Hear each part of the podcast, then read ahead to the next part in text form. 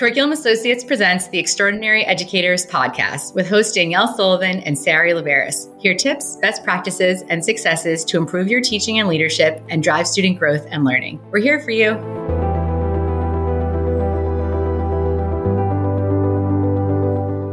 Everyone. It's Sari, and this week I am joined by extraordinary educator Nick in Rhode Island.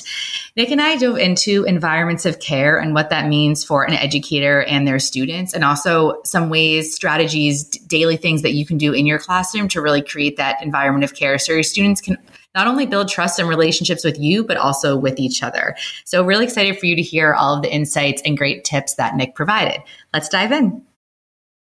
Welcome, Nick. We're so glad you're here with us today. Thanks. I'm excited to be here. Awesome. Well, we know that uh, creating environments of care is really important to you as you think about the relationships you have with your students and their families. Can you talk a little bit about what is an environment of care and kind of your thoughts on that? So, an environment of care here is about putting the student's well being first before their actual education. Because if you're not ready to learn, you can't learn. So, how do you create that sort of environment with your students? So, the environment is both physical and mental. We do a lot of uh, mood meters. I also do a daily check in with my students where they're allowed to write anything they want on the board. Not anything, but the, answer, to, the answer to a prompt, um, just to sort of judge where they are during the day. Our entire school also uses a daily check in that students get at different times of the day, de- depending upon the day, where if they feel like they need to check in with uh, an adult, a trusted adult, a teacher, social worker, they have the opportunity to put that information into the Google form and the teacher gets that right away. Some other things that we do is there's a lot, I have a lot of flexible seating in my classroom so that when students are working, they are physically comfortable and they can get more work done.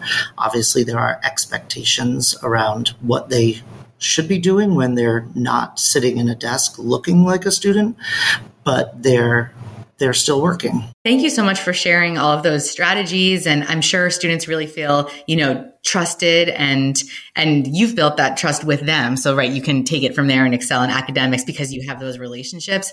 Just to break it down for for folks listening who want to implement these in their classroom can you talk a bit about the actual logistics or operations behind for example the mood meters or the flexible seating? Like how do you roll this out to students? What are you actually doing? Where are they you know where are they working during flexible seating? Just a bit more detail about those two please sure so the flexible seating in my classroom there there are desks and chairs. That's a, an option. There's also three different tables that they could sit at large table, small table. We have beanbag chairs. I also have old patio cushions that came off of my patio when I got new furniture. Those are just kind of on the counter for kids to use, either sitting on the counter, sitting on the floor. Um, we also have some desks that we took the legs off of so kids can sit on the floor and they still have a work surface for them. So those are the flexible seating. Usually the teacher or teacher's assistant will be working with a small group at a table. Um, I don't always love sitting on the dirty carpet, uh, but the kids don't seem to care. In terms of the logistics for the daily check ins, every morning I put one post up on the whiteboard and they can respond to it any way they want.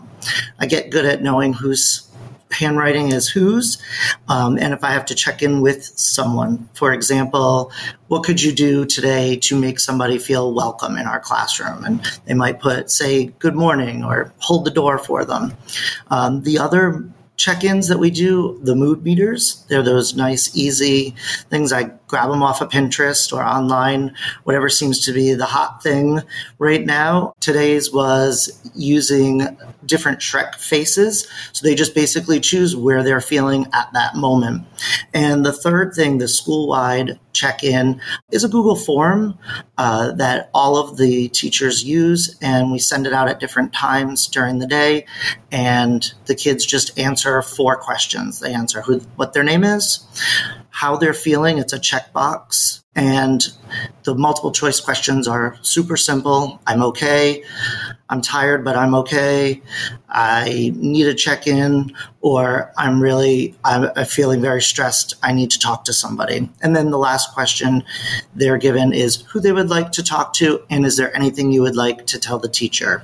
And while it seems overwhelming at first because you do get a lot of stories and information. Um, that information is good to go back to afterwards. But you know, if a kid does want to talk to somebody, that's the priority. You know, we try to reach out as soon as possible to get that person in or get that person aware that somebody needs to talk to them.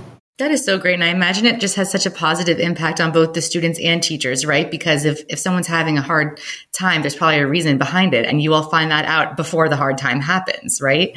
Right. So that's so great. Thank you for sharing. Is there any, um, obviously you and I would both agree it's never too late. So if you're a teacher listening and you haven't done things like this yet, you know, you can start tomorrow and, and, and it will be appreciated. Is there any advice that you have for teachers as they're creating their own environments of care in their classrooms? Um, if you're going to do flexible seating and allow kids to sit on the floor, um, just talk about the expectations with them first because they, the children, kids, they like that. So if they know that if they're rolling around and not working, they're going to have to sit in the desk, they're going to be more apt to do work.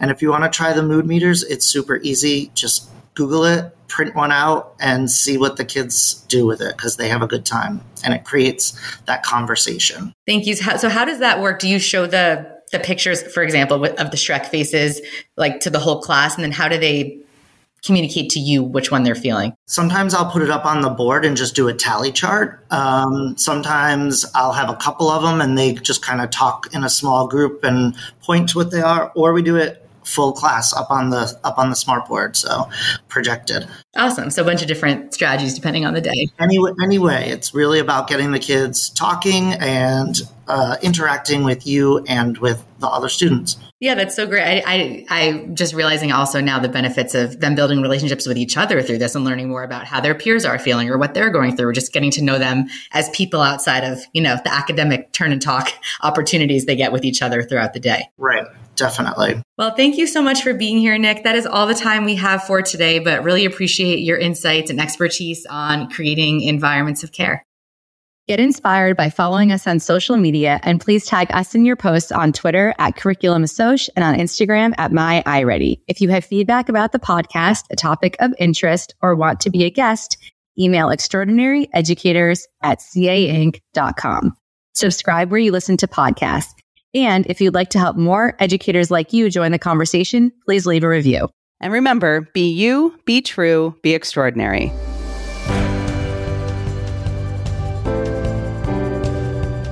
The Extraordinary Educators Podcast is produced by Curriculum Associates, editing by Whiteboard Geeks, social media by Atsney Hannon, guest booking by Sari Laberis, production by Haley Browning. This podcast is copyright material and intellectual property of Curriculum Associates.